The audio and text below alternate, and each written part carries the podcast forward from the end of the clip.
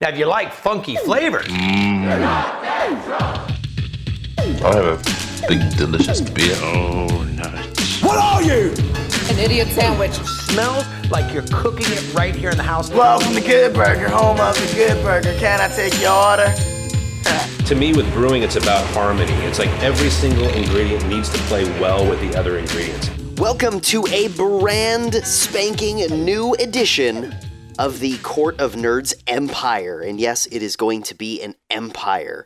I'm West Coast Avenger Greg, joined by Captain Dick Sledge and Jon.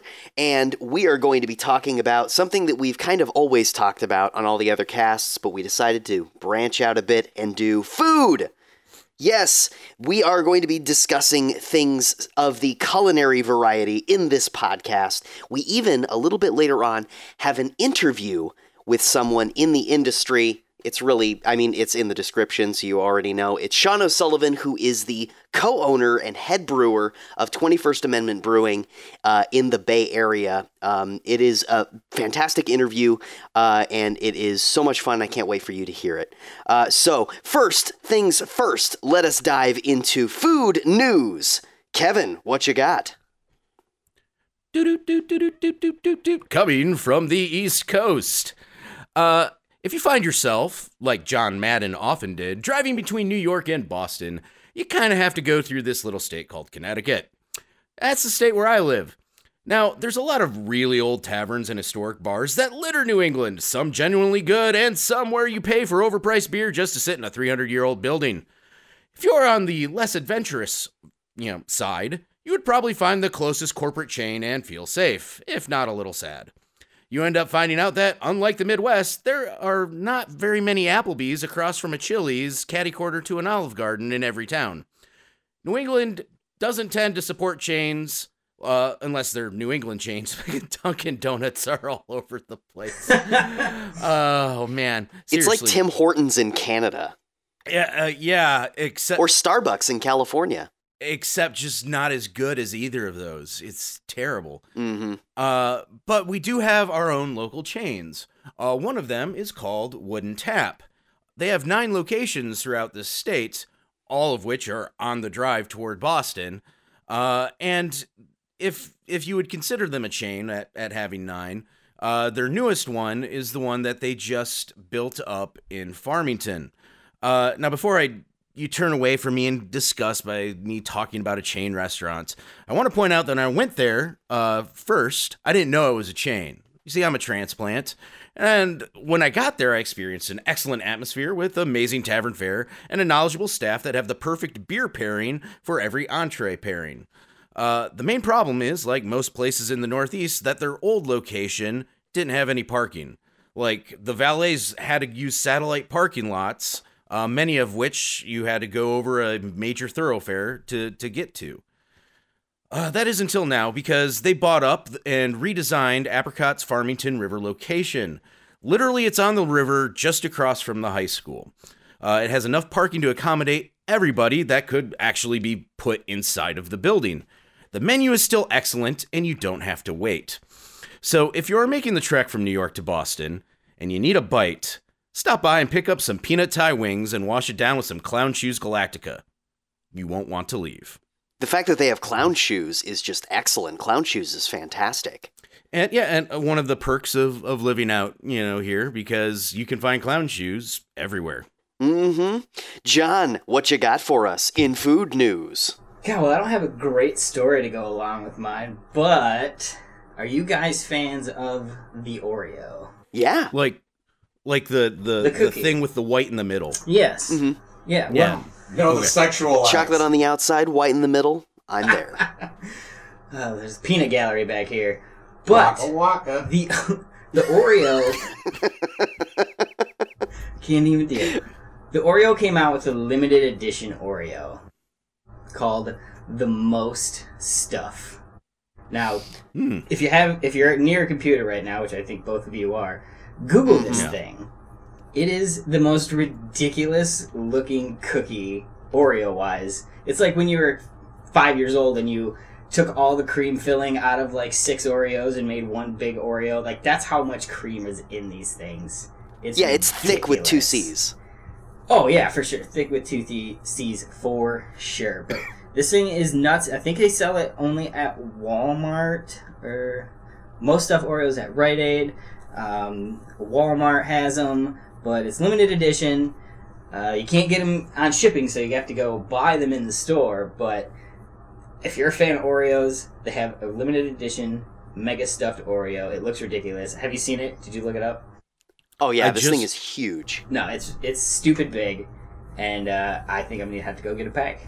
So Mm-hmm. that's uh, that's my food news anyway. You dunk that into some milk, and it will take over your milk, basically. Yeah, it's I can't wait. So I had a special experience this week where um, I went to a restaurant and I happened to try for the very first time the Impossible Burger 2.0. I never got a chance to try the 1.0, but I got to taste the 2.0 as that is the one that is being rolled out. Now, if you don't know what the Impossible Burger is, it is a meatless vegetarian hamburger that has all of the exact same flavor profiles that actual burgers do. It chars like a burger does. It has some of the same heme, which is that kind of reddy, uh, the the reddish, um, bloody type look to it, and it actually is made with that same type of heme to give it that same profile. Um, so I tasted this thing, and I thought I was eating an actual burger. I was like, "Are you kidding me? This is this is this isn't a meat burger. It's vegetarian. That's insane.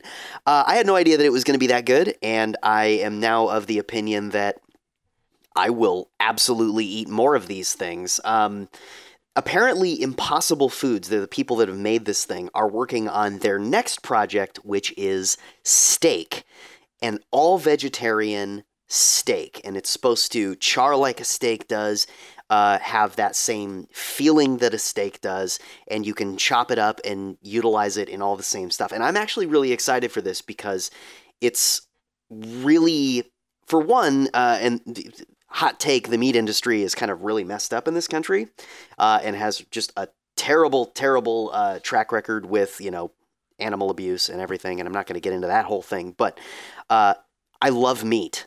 I really, really love meat. It's so delicious. How But much do could- you love meat, Greg? I love all of the meat, especially if it is your meat, Kevin. What's Um, weird is I always also- say I love sausage so much, like it's not even a thing, but I I love the sausage. Mm-hmm. it's definitely the worst thing that you could ever say that you like. exactly. So here, the, now the puns are coming out, and we haven't even started drinking yet. Oh, that I have. I, Uh, but I'm excited because if Impossible Foods does what they uh, what they claim to do, they will completely revolutionize uh, what it means to be eating uh, steak and beef, and maybe in the future chicken. We will see. Have you guys had the Impossible Burger at all? I, I've had numerous vegetarian burgers, but I've never had the Impossible Burger. And I would like to take some contention with the, the statement that you said. It, it's supposed to feel exactly like the steak, like the Impossible steak. It's supposed to feel like the steak. It, plants don't feel like animals. That cow suffered. All right. Yes. I don't think, I'm pretty sure those trees didn't suffer. Not in the same way, at least. And so yet, and yet the burger itself does taste actually like it has that same mouthfeel that a that an actual beef hamburger does. It's the weirdest thing. Like you would not think that this was actually not meat. okay, but I hmm. feel like you would be able to imitate ground beef way more easier than a grain steak. You know, like Yeah. trying Yeah, to yeah. get that peel from a steak. Like there's, I, ooh, I don't know about that. That one's that's tough. I would be down to try it because I've had vegetarian burgers and I'm like, I know it's not meat. It tastes fine. It's not like it's bad, but Mhm. it, it's just you know I prefer a beef hamburger over a vegetarian Sure. burger. But I'm definitely down to try it. I would not ever put it against anyone to tr- want to try it. That's for sure. I all I'm all I'm saying is I'm not necessarily a convert because I'm still going to be eating the hell out of some beef. Um, but exactly. I would recommend that you guys at least try this thing at some point and be like, "Oh, wow, that's not what I was in- expecting." I, I'm pretty sure they serve it at uh, the BurgerFi restaurants Uh, I don't know if they have those out by you guys, but uh, it's uh, it, think of think of Five Guys, but good. So where would you go to get the Impossible Burger? Is it like a restaurant thing, or do you have to, or can you buy them frozen at the store? Um, so primarily, you can buy the actual ground beef itself uh, and make it yourself, but you can also go to a bunch. This is like a ton of restaurants in California have this thing, um, but you know, California is as California does, uh, so. I, I don't expect it to have like a widespread appeal just yet, but it is going to get there. I guess they've stepped up their production in like a really big way, and we're going to start seeing it in more restaurants moving forward. Like just like if you go to a restaurant, you have the vegetarian option for a, a hamburger. It's going to be alongside that vegetarian option. They'll have the Impossible Burger option. It's like a dollar more expensive, but legitimately not terrible. Um, I will probably end up eating it again. So a dollar more So- expensive compared to a vegetarian burger or a regular burger. No, compared to like a regular hamburger. Okay. Okay. Yeah. So you know about the same as trying to get a vegetarian burger. Either way. Yeah, About the pretty same. much. Yeah. So it's usually around this time of the show that we are going to throw to Jon, and Jon is going to tell us about what kind of foods he has been cooking himself. All right. Well, I don't know if you guys know Miss uh, Chrissy Teigen, I Oh, do, yes. John Legend's wonderful, beautiful wife. So my girlfriend loves her, and she has both of her books. We have some Chrissy Teigen pinch bowls, measuring cups, uh, pots and pans, the whole the whole ordeal over here. So one of the first things I ever made her was Pepper's spicy clams and pasta, which was out of Ooh. Chrissy Teigen's uh, first cookbook. If you guys can see that. We're on Skype, everybody, so we can see each other. So I know it's not a visual medium for you guys. He just showed us a picture down a woman's blouse. Yeah, that's pretty much, yeah. what I Pepper's saw. spicy clam and pasta. So I'm sorry, but uh, yeah, it's it's wonderful. It, it includes kosher salt, twelve ounces of dried linguine, one stick, four ounces of unsalted butter, two tablespoons extra virgin olive oil, eight cloves of garlic. So if you like garlic, this one's for you for sure. Uh, So one- we want to triple that amount if it's for somebody who is Italian. Yes. Yeah, I put like at least 24 cloves of garlic in mine. but also uh, one teaspoon of red pepper because it's supposed to be spicy. Uh, so pepper flakes, actually. Uh, half cup dried wine, uh, white wine.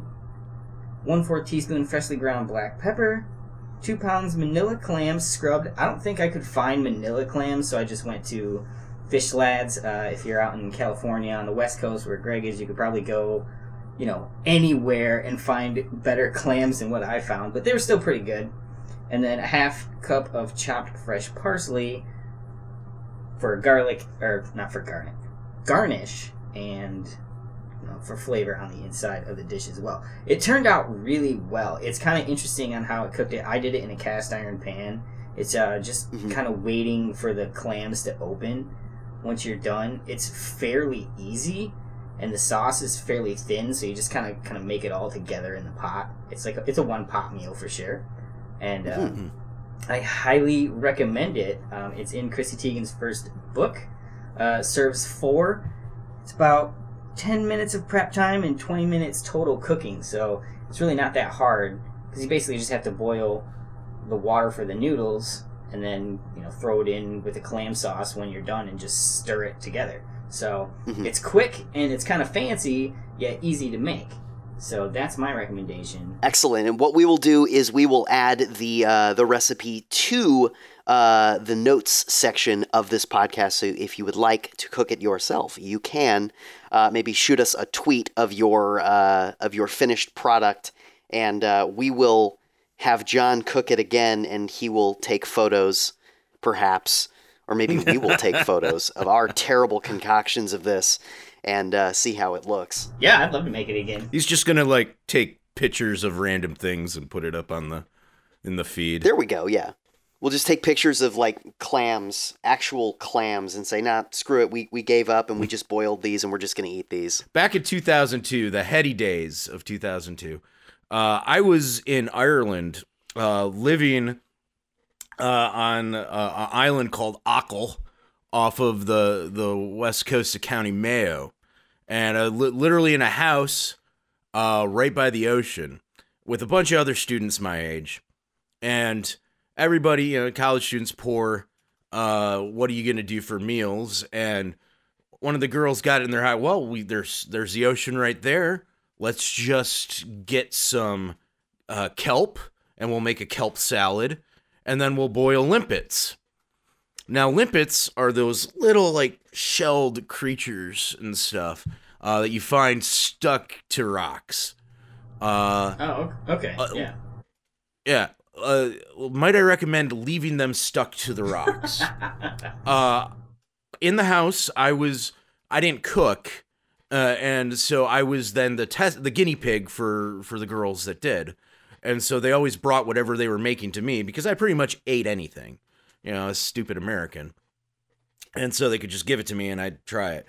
This was the one thing that I could not swallow. It it was chewy, it was salty, and it was in no way, shape, or form edible. And when they tried to pair it with the the kelp, that was also it's like I mean, what I don't know how much more you could have washed it and left it out to dry to not make it taste like you were licking, you know, salty sandpaper. It was horrible. Oh God. So, um, for those that like to forage and stuff like that, uh, stick to the land because no, it was that was bad. Don't forage in the ocean. Sure. and I think most foraging is probably a bad idea unless you're foraging for morels. That's a topic for a different day. Yes, maybe in the future we will go over morel recipes during morel season. All right, we're going to take a break. We're going to come back and talk to Shaun O'Sullivan, the co owner and head brewer of 21st Amendment Brewing. This podcast made possible by our good friends at Tardy's Collectors Corner. Like them on Facebook, follow them on Twitter and Instagram, and be sure you're checking for all the latest and greatest at Tardy's. I'm West Coast Avenger Greg, uh, sitting down with a very special guest, Shaun O'Sullivan, who is the co owner of 21st Amendment Brewing. Shaun, thank you for joining me. Yeah, absolutely. It's exciting to be here talking about the 21st Amendment with you. Yeah, I mean, that's kind of the, uh, it was sort of the best thing to ever happen to beer. So, Yeah. and we're doing it here at the brewery. Exactly, right. Uh, so you guys got started. It was a little bit different. Um, how did you and Nico end up uh, uh, like getting together? Meeting up? Yeah, meeting Yeah, up. Yeah, so um, you know the story is, is that uh, I was living in Southern California and I was sort of I was working at this law firm and as a paralegal and thought I was going to go to law school or business school and didn't really want to do that. So uh, had started homebrewing and had this you know this sort of idea, this fantasy that one day I wanted to open my own brew pub. It was you know this is back in like the early '90s. And so I'm, there wasn't really anything happening in Southern California at the time with craft beer. It was it was kind of a bleak landscape. It's completely changed now. Now it's very dynamic. Uh, so I moved up to the Bay Area because a lot was happening up here, and I'd fallen in love with the Bay Area. I'd, you know, visiting friends who were going to school up here when I was down south, and so I moved up here. Got a job very quickly at a place called Triple Rock Brewery in Berkeley. Um, and then uh, Nico had kind of been living in the same area I was in Los Angeles, you know, on the west side.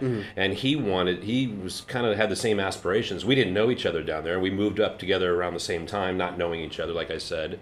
And then so he came in one day and, uh, you know, asked for a tour of the brewery. He was writing for the Celebrator Beer magazine, the local beer paper, and uh, gave him a tour and uh, that's how we met. And then a handful of months later, I was out at UC Davis taking courses on brewing, and he was doing the same thing. He was writing about these courses, these brewing courses at UC Davis for the Celebrator Beer magazine, and so um, we at one point there's a lab component of the whole course, and so we decided to become lab partners, you know, just like you're in high school again, you know, with the Bunsen Yeah. burner and sitting there together. And so we just fostered a friendship at that time. And then I invited him back to brew with me as a guest brewer at Triple Rock. And as all guest brewers do, he's cleaning the mash tun out. And Yeah. we kind of like it literally is this story is that I said, What do you want to do with the rest of your life? And I said, I want to open a brew pub. And he said, I do too. And he goes, Well, I'm already brewing. And he said, Well, I've been running a restaurant. He was uh, trying to be an actor in Los Angeles. He'd gone to Northwestern in Chicago. So basically, like ninety percent of the people that live in Los Angeles, yeah. Exactly. Managed restaurants, started restaurants, and so he said, "Let's. Uh, I'll do the. I'll do the restaurant side. You do the brewing side," and that's where it was hatched. And then uh, we found a space in 1998 in south of Market area in San Francisco, and um, right near the ballpark. And uh, we opened in August of 2000. Um, and at the same time, that year the uh, the Giants started playing baseball just down the street from us. And it was just That's that. just and it was just that easy. Yeah. so what what prompted the uh, uh, the opening of the location in San Leandro, which is where we're, we're currently recording? Yeah, so we're in a yeah, right now we're in San Leandro. We're in a very large what used to be a Kellogg's factory. So this whole complex here, even on the other side of where we are now, uh, where there's a bunch of warehouses and whatnot, we uh, they used to make cereal here, Pop Tarts and whatnot. So they left in 1995, and the building essentially has sat fallowed since then. Um, and so what happened was is that we opened the pub in 2000. We actually got into canning beer in about 2006, 2005, 2006. After I took a trip out to Colorado and kind of fell in love with this brewery that was canning their beer called Oskar Blues. Uh, their Dale's Pale Ale. This is back when nobody was doing it. It was like probably five breweries in the country, Oh, craft yeah. breweries that were canning their beer. I came back and I told Nico how I have this great idea how we're going to expand the business.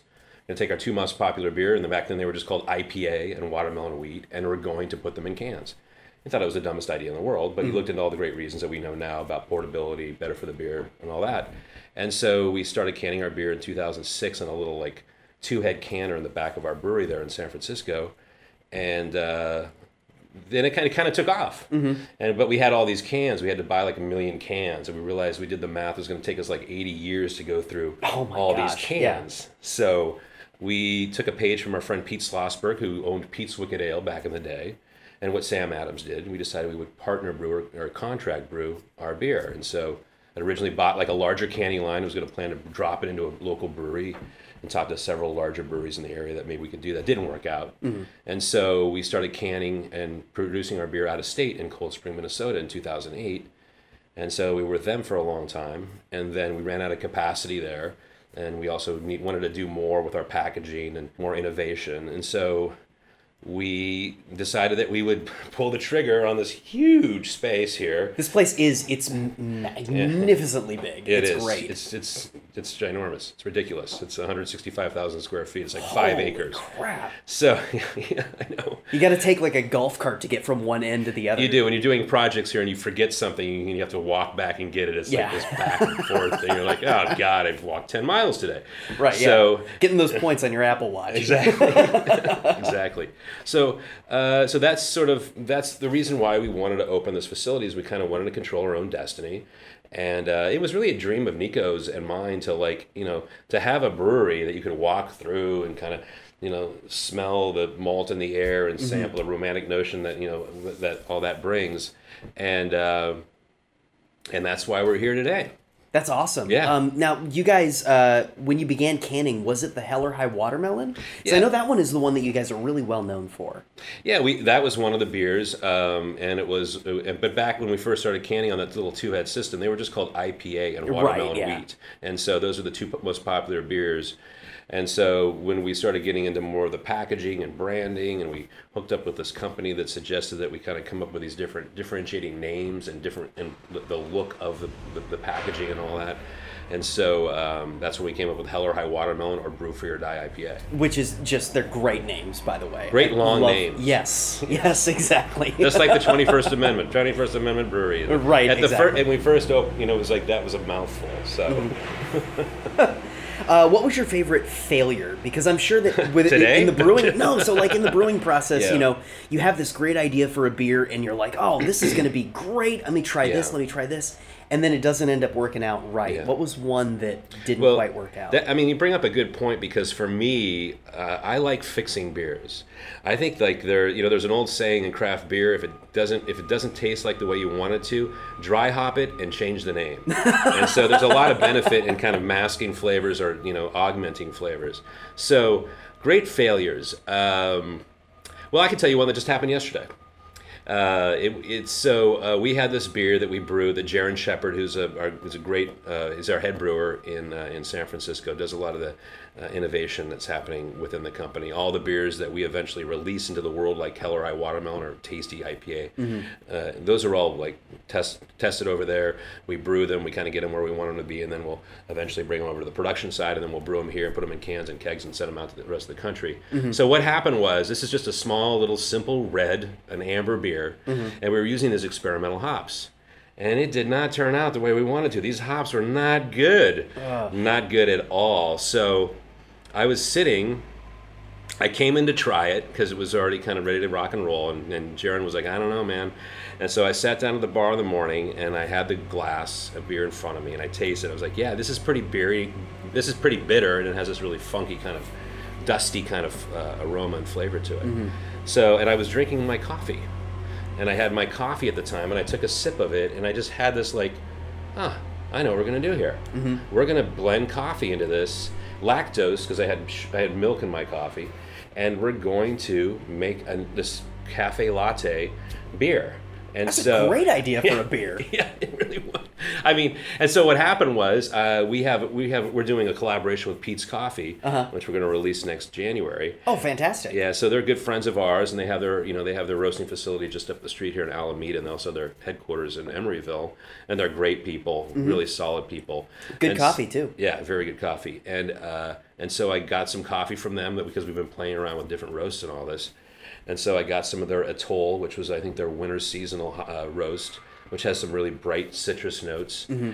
and uh, then we took some lactose, milk sugar, and uh, we kind of made a you know we made we did a cold brew of the coffee and then we uh, mixed in the lactose and we did a little blending experiment of how it was going to work out and we we put it into the beer and it's fantastic Oh, so it ended up working out great. it's on today it No literally kidding. just went on today it's called cray cray cafe latte ipa oh man. that's an example of like you have something what can you do to make it right You Mm. Yeah. know, and that's the that's the great thing about it is that you just make uh, lemonade out of lemons exactly.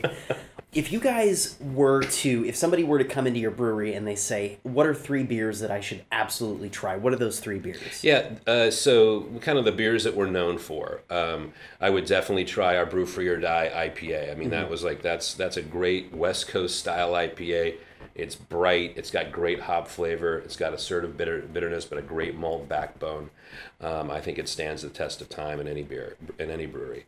Uh, the other one I would try if if you're uh, if it's the summer, you know, uh, is the Hell or High Watermelon, like you mentioned. I mean, that's a great iconic beer that started off as a recipe that Nico, my business partner, developed in his apartment in San Francisco. That's such an interesting concept, brewing with watermelon Yeah. in a beer. But there is that fruity element to the IPA. There's so that's yeah, it's it. So yeah, the, with the Hell or High Watermelon wheat beer, I mean, you're adding this watermelon. It has like a rind-like quer- uh, character to it. It's in the same family as cucumber. Watermelon is, and so and then you have this fruity element to it. So you know, I would that's like iconic beer.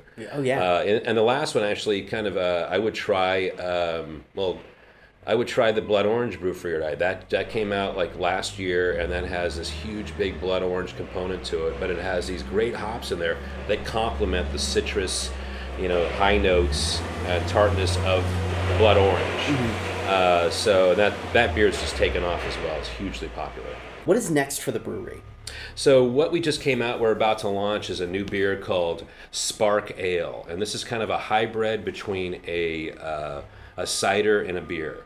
So we're using apple we're using uh, apple juice as well as grain-based sugars to create this really dry, tart-like. Uh, it's a beer for technical purposes, but it tastes like a cider. And then we're and then we've back sweetened it. We, it also has um, peach juice, it has cranberry juice and cherry juice in it, and it is like it's super refreshing. It's it's a sparkling rosé ale. That's how it's kind of listed. Interesting. And it's 5.5 percent alcohol, and it's just I mean it's a it's an all day fun thing to drink. Yeah, so is, is it kind of like a lambic then? Not at all. It doesn't Okay. have any sort of funkiness to it at all. It's a straight, clean fermentation, and then it's got this sweetness and this tartness and this fruitiness that it, that's in the background there, and it's uh, it's quite delicious. I can't wait to try that. Yeah, it's. So you uh, guys are going to be expanding to Colorado pretty soon. Yeah, we actually just launched in Colorado not too long ago, um, and that's that's a market we've been wanting to go in for a long time. I've been going to the Great American Beer Festival uh, for probably thirty years. So Mm-hmm. you know, there's great craft beer in Colorado. So to finally like be able to get our beer in there is really exciting. Outside of Colorado, what's the next state that you guys would love to get into? You know, I think we are talking about Texas right now. We're Yeah. looking into Texas. Texas is a great state, and so we've been looking into it for a while and just trying to make that work. What's the nerdiest thing about you? Okay, probably the nerdiest thing about me is I love to plane spot. okay, that's yeah, what I that's, got. I- that's I like, like- hyper outside. Yeah, nerdy, well, because yeah. I fly a lot, and Okay. so I, I love to fly. I love every aspect of it. I'm Yeah. not bothered by security. I'm not bar- bar- I'm not bothered by the process at all. Uh-huh. I mean, it's a ballet. You so know? do you have a pilot's license? No, I don't. I don't know if I would oh. ever do that because I feel like I had a good friend of mine when I was growing up who had a pilot's license and didn't make Passenger, it. so- not pilot. Yeah, so I mean, I just like it. I geek out on it. I mean, a good friend of mine who's in the beer industry is a beer judge actually. Um, uh, he's a, uh pilot for Delta, and so when we go out to the GABF, he'll take me out to the old Stapleton Airport in Denver, and he has a friend who United has their training facility out there, and so we'll go out there and we'll fly these, you know, huge, big like simulators that kind of move and all this, and you see it, and you're like flying like it's a cockpit of a seven triple seven, and you're like, uh-huh. so I don't know, I just like I, I like geeking out on planes. I like having an app, so when a plane flies over me, I say, hey, where's that plane going? I mean, the mm-hmm. idea that you can be anywhere in the world in eight hours, or you know, even further, than, you know, it's just. I think it's fantastic. I, be- I belong to this Big Jet TV uh, um, group on Facebook where it's uh, where they, all they do is this this guy named Jerry. Uh, and there's a lot of people that belong to this all over the world, and all he does is he sits on the roof of a hotel, and he sh- he has planes land in and out of uh, LHR, London Heathrow.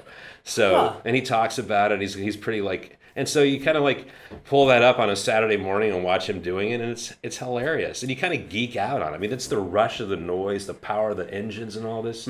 You know, It, it it's, uh, really is a. It's like a technical marvel too, Yeah. because just getting these planes into the air, the exactly lift system, it's, and everything. It's, it's insane it's the idea that you can get that big of like an a380 or a380 Yeah. is a huge big plane airbus and like the fact that thing at some point becomes weightless mm-hmm. That's crazy It's fascinating. I mean, it's literally physics, but it's fascinating. yeah if you like if you like if you had been like you know if you took that back to some culture you know like in the you know the 20s or you know even earlier than that if people saw that you would think it was that was an alien spaceship Mm-hmm. you know now we just take it for granted but it's insane you're flying at 36000 feet you know over the ocean Mm-hmm. and you have wi-fi you're going the speed of sound, and you can Yeah. text somebody on your phone. Yeah. It's the most insane thing. Yeah. and you like you know and you get upset when the wi-fi doesn't work it's like give it a second it's going to outer space Well, and that's that's the new thing is that they're bringing free. A bunch of Yeah. uh, carriers are bringing free Wi-Fi Yeah. too, which just blows my mind. I love it, man. You're sitting. You're like a. You're like a lord and like a, a, a god sitting in a you know in a, in a chair in an aluminum tube, like being Yeah. hurtled through the air. I mean, it's. If you think about it long enough, you take it for granted. Oh, yeah. It's insane Uh-huh. that even happens. Oh my god. What's what's your favorite place to fly? Uh, I like flying everywhere. I mean, I'm like I travel a lot. I mean, I was in uh, about three weeks ago. I was in Tokyo. Um, you know, I'll go to Europe a couple times a year. Um, I love I love traveling to other countries. My family grew up in Europe uh, for about three years. So we lived in Germany, just outside of uh, Oh, okay. of Munich, and so we would travel everywhere. And so I really got a taste of traveling. You know, we would we would drive everywhere. I learned to ski in Austria. We would take our little blue box back VW all over the all over Europe. And so you know, to meet other cultures. I mean, if you want to stop, kind of like you want to stop sort of the the insulated society that we have. It seems like right now in this world or in this Yeah. country. Get out and meet people Exactly. because they're just like you and I. Yeah. They may look different. You look different to them. So anyway, don't. And if you want to get great beer too, Germany is yeah, a great Germany's place to a great go. place. Yeah. There's great places to get craft, get craft beer.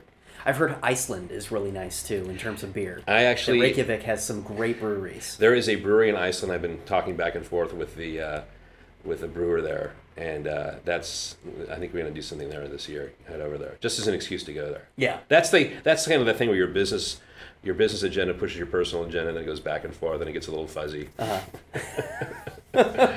That ha- actually, speaking of plane geek stuff, now we're getting off topic here. It's- it's totally but, fine. But I like. Um, so I was flying back on. We our beer used to be on Virgin America, Mm-hmm. and so uh, the way it happened was really interesting. I was flying back on Virgin America, and it's since gone out of business, so our beer's not there anymore. so flying back from Boston, and I tweeted about my experience, and I'm going to sound like a 15 year old schoolboy now, but I was like, and they followed me back, and then I asked them like, because they have great planes, great staff, great food, great wine, cocktails, but their beer program was shite.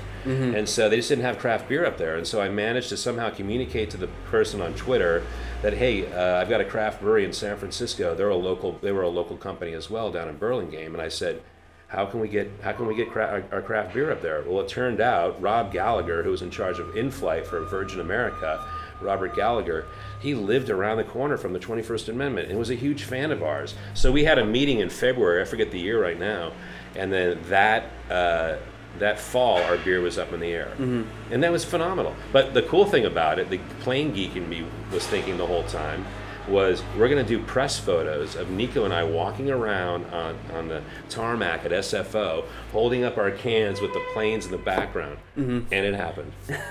so once it happened, I was like, all right, That's it. We've made it. I've made it. I don't have to do anything else. Uh, I, I, you know, if this go, if this doesn't work out for, if this is done in a year, I'm done. But it went on for like nine, ten years. Oh, that's fun. Yeah, it's a lot of fun. Ha- have you heard anything about the brew the brew flights? Like I guess they're going to be doing these out of New England. They're um they like have specifically chartered planes that have just a bunch of craft beer on them. And they're Oh, really? No, I have not. That sounds awesome.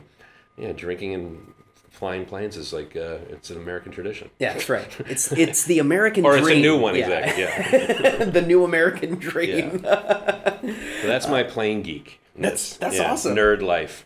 What we normally do is we, we normally talk like about comic books and video games Yeah. and like you know nerdy TV shows and So my so my stuff. video games that I play because my I have a 15 and a half year old son. Sure, yeah, yeah. So I'm into uh, the first uh, Star Wars Battlefront. Yeah, I like yeah, that. yeah. I like sitting down there for 45 minutes, do three rounds, and just and just dis- disengage from Uh-huh. everything else and get into it. You seem like a, the kind of guy that would be really into like plane simulators.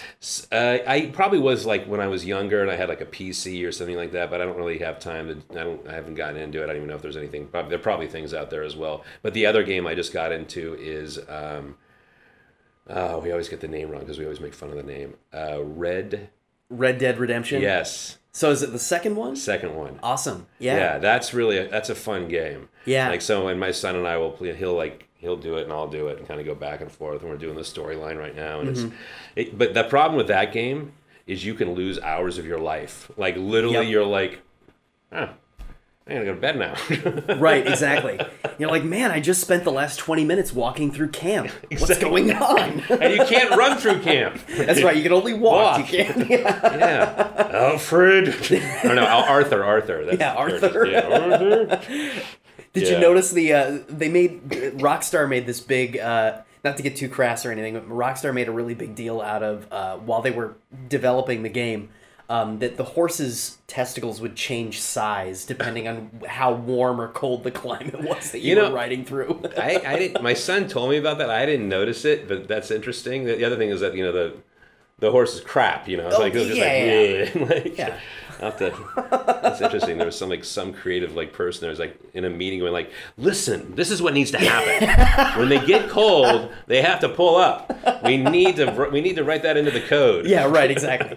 Has to have this portion. Exactly. God, 10 years ago, they were talking about how, oh man, beard physics are going to be totally different. now it's like, oh, horse testicles are going to be totally. It's just how technology has changed. Yeah, it's a it's a wild game. It's uh it's kind of a it's just I'm just amazed by it. Like Oh, you're just the way you move through it. The gameplay is incredible. The you know just the you're, you're The like story and the acting is storyline, the great, too, acting, yeah. and the yeah the voice the voices and all this. I mean these are serious actors that are doing it, and just the you know it just looks beautiful. You're like Mm-hmm. all of a sudden you're like oh my god this is insane. Like when you you go into that one city that big city I forget the name of it right now, and you're just like it's like New Orleans or something like that, and you're just like whoa. Mm-hmm. A lot going on here. I gotta, I gotta get a next gen console so I can play it because I haven't played it yet. Yeah, it's it's fun, but you you will lose hours and days off your life. I mean, I would say to my son, he says, "We should just get a. We need to do is we need to totally geek out of this. We need to get like liters of Mountain Dew and just Domino's pizza coming in on the hour." That's the way to do it, man. That's how we did it back in the day. We would Yeah. sit down with Yeah. like our we you know wire our uh, Xboxes together and we play Halo like Yeah. hours and hours Yeah. on end. Twenty First Amendment Brewing is a fantastic facility. Um, outside of what you guys brew, are there f- a couple of beers that are uh, that have kind of influenced what you guys do from other craft brews, like within the Bay Area or within uh, within the greater craft beer landscape? Well, yeah, I mean, for me, I mean, I cut my teeth on some early craft breweries that are still very relevant and make great beer today. I mean, one is Anchor Steam. I mean, that beer was probably one of the, you know, one of the beers that kind of like, you know, when I was when I was home brewing in Los Angeles and going to Father's office on Montana Avenue in Santa Monica, mm-hmm. like, and you know, t- drinking that beer. I mean, Sierra Nevada Pale Ale, the other an iconic beer that really stands the test of time. You know, right now it's sort of a rotating nation of craft beer out there. So you go to your local craft beer bar and you look up there and you see a lot of different types of beer with different ingredients added, like you know, graham graham cracker oatmeal stout, you know, those types of beers. And those are fine and those are interesting, but for me, it's sometimes it's kind of a, a little bit of a crapshoot on what you're gonna like or what you're Sure, not gonna yeah. like. So anytime I see Sierra Nevada Pale Ale up on that board, I will order it every time because you know exactly what you're going to get. It's a mm-hmm. great beer. It's a solid beer. So so definitely Sierra Nevada Pale Ale. Another beer that I really like, actually from Anchor as well, is their Christmas Ale. And so that was the influence for early Yeah. on. We, I made a beer at the pub called uh, just called Holiday Spiced Ale, pretty generic name. And then that morphed into what our winter seasonal is, our holiday seasonal, which is called Fireside Chat. which is what I'm drinking right here. Yeah. I love it. It's Thank great. you. Yeah, it's it's- very spicy and it's it's Yeah. warming. Yeah, it's got a great. It's a winter warmer. So it's got this great like great malt backbone, and it's got this really complicated spice spicing going on there. But it's not overwhelming. It's not something that's gonna like knock your head head out with. Uh, it's integrated. Yeah. To me, and to me, with brewing, it's about harmony. It's like every single ingredient needs to play well with the other ingredients. You don't want something that stands out that's screaming at me, "Hey, look at me over here! Look at me!" I'm like the, in that beer that you're having right now, the Fireside Chat. You know, adding too much cinnamon would be like, you know, this is a cinnamon beer. No, you want those other. You, know, you want the allspice. You want the you know the ground pepper. You want all the other ingredients to be you know playing well together. Oh, it's a fantastic beer, and everything that I've had here so far has been great. Thank you. Uh, Shaun O'Sullivan, 21st Amendment Brewing, thank you so much for joining me today. Yeah, uh, thanks for coming in and keep drinking great beer. Well, guys, that was really informative. and and interesting. I had no idea he was as big of a nerd as he says he was. Uh, so at this point during the podcast, we uh, it is the moment that all of us have been waiting for, and it is the beer of the month. And hold on while we. Oh yeah, there it is. Kevin, what is it that we are drinking today? We are uh, drinking by 21st Amendment Brewing, Brew Free or Die IPA. Mm-hmm. And Jon, what is it that you have there that you're drinking? I have an ice cold Coors Light. And, and why, why is that, Jon? I have a Coors Light because 21st Amendment Brewery isn't distributed within 100 miles of Grand Rapids, Michigan. And we couldn't get it here in time. yeah, they actually uh, they have not distributed out to the Midwest just yet, but they do have a lot of beers in um, uh, in New England, which is why Kevin was able to find it. So, Kevin, what is your first impression after tasting this beer? Ah, first my my very first impression. Um, well, I I am a hop forward individual. I love IPAs. Okay, uh, and what amazes me, uh, that this is a single IPA that has an IBU of seventy. That's usually double IPA territory, and that's usually the magic number for me because I love the bitter. But here's the thing: you don't really taste the bitter so much on this uh, because the malt is so heavy. Uh, it, so instead of being like hop forward, it is malt forward, and it gives almost uh, kind of a butterscotchy lingering taste. It has a strong backbone uh, at the at the back of your throat, uh, and it's it's something that you don't necessarily expect if you've been drinking, uh, say like a super hoppy double IPA or even a more citrusy um, like session IPA or New England IPA. Uh, it's this is something that is very distinct, and you don't see very much of this kind of multi IPA. I'm really amazed with how smooth it is. Yeah, oh, Uh, yeah. Because you don't really get a whole lot of that IPA bite Um, it's it, it's incredibly smooth. It's the kind of thing that yeah, you could probably be drinking this. I think the closest uh, the c- closest beer to me in terms of taste would actually be like the Centennial IPA from Founders because it has that same characteristic of being very smooth and really malt forward and delicious. I actually like it. I'm not really a big fan of IPAs. Is this is this something that I am going to go to? Uh on a cold winter day like today, uh yeah, I this is a perfectly good beer. Uh, you know, I, it doesn't remind me of summer. It doesn't remind me of wanting to go out in a boat. You know, like some some citrusy uh, IPAs do. This is this is more stay at home, tend the hearth. You know, uh, honestly, I, I, I don't really disagree. I, I love beer advocate ratings uh, because typically, if there's a lot of beers and stuff out there, uh, you can uh, see what what the most people think of this. And this this is rated very good on Beer Advocate. It's a 3.86 out of 5 with over 3,300 reviews. Uh, that that alone tells you that it's worth drinking, and if you can find it near you, you should probably pick it up.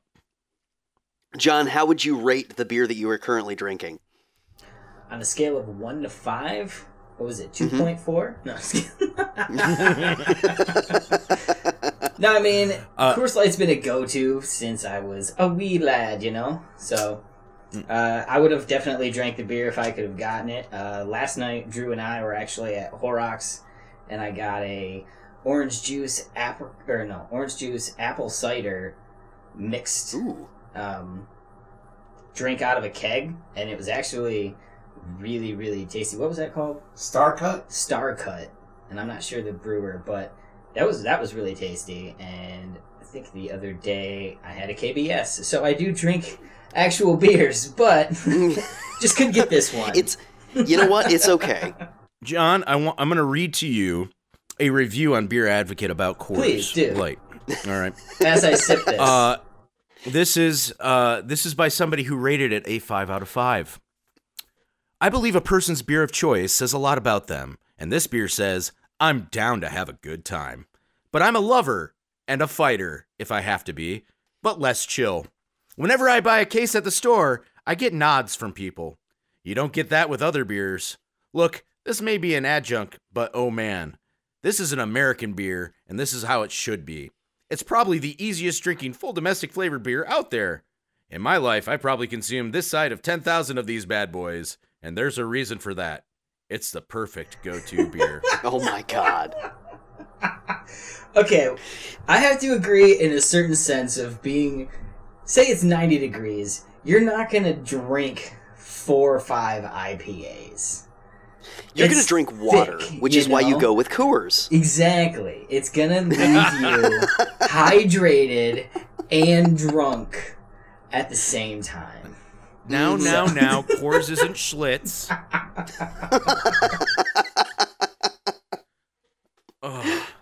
No, Okay. I No, mean, so- it's fine, but It's you know what? Whatever floats your boat. I will go with what has taste as opposed to what is going to hydrate me.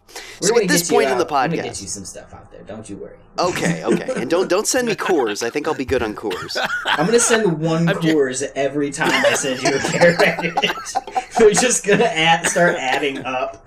You're just gonna have a tower of Coors because you'll never drink it. So I'll make a uh, an Iron Throne out of it, like a Game of Thrones Iron Throne of just Coors. uh, yes. Taste Oh, the God. Rockies. So at this point in the podcast, we would normally have a sponsor. But since we don't really currently have a sponsor, we turn to Kevin for Sponsor Me Senpai. Welcome to the segment of the show where I sell the sound of my speaking voice for a six pack of beer. Now, in the past, we've had food sponsors like Tom and Chee, and while I gorged myself on grilled cheese donuts every time I was around, I feel it didn't encompass enough of my passion alcohol.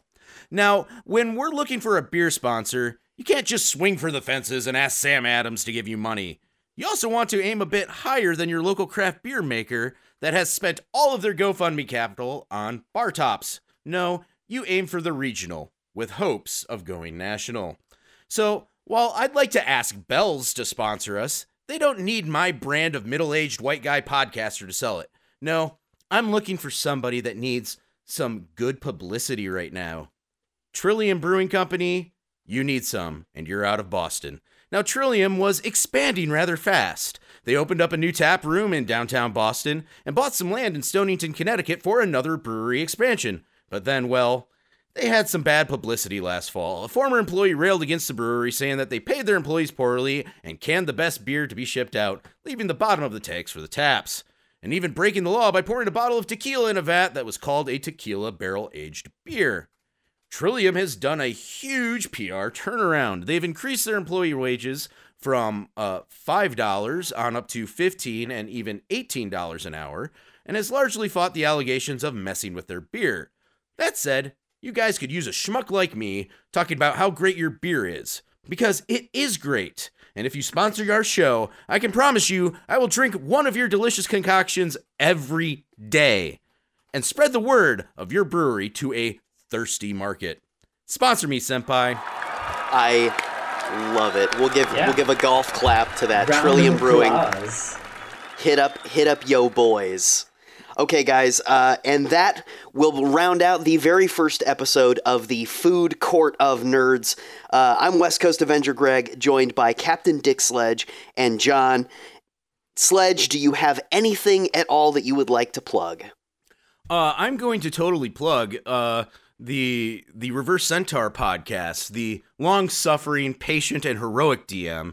Um, you know, leads the the witless morons of an adventuring group through tales of adventure and woe if they can ever get off the fucking spaceship. No, it's not gonna So, uh, listen to Reverse Centaur, a podcast uh, that is on any of your local uh, podcast devices.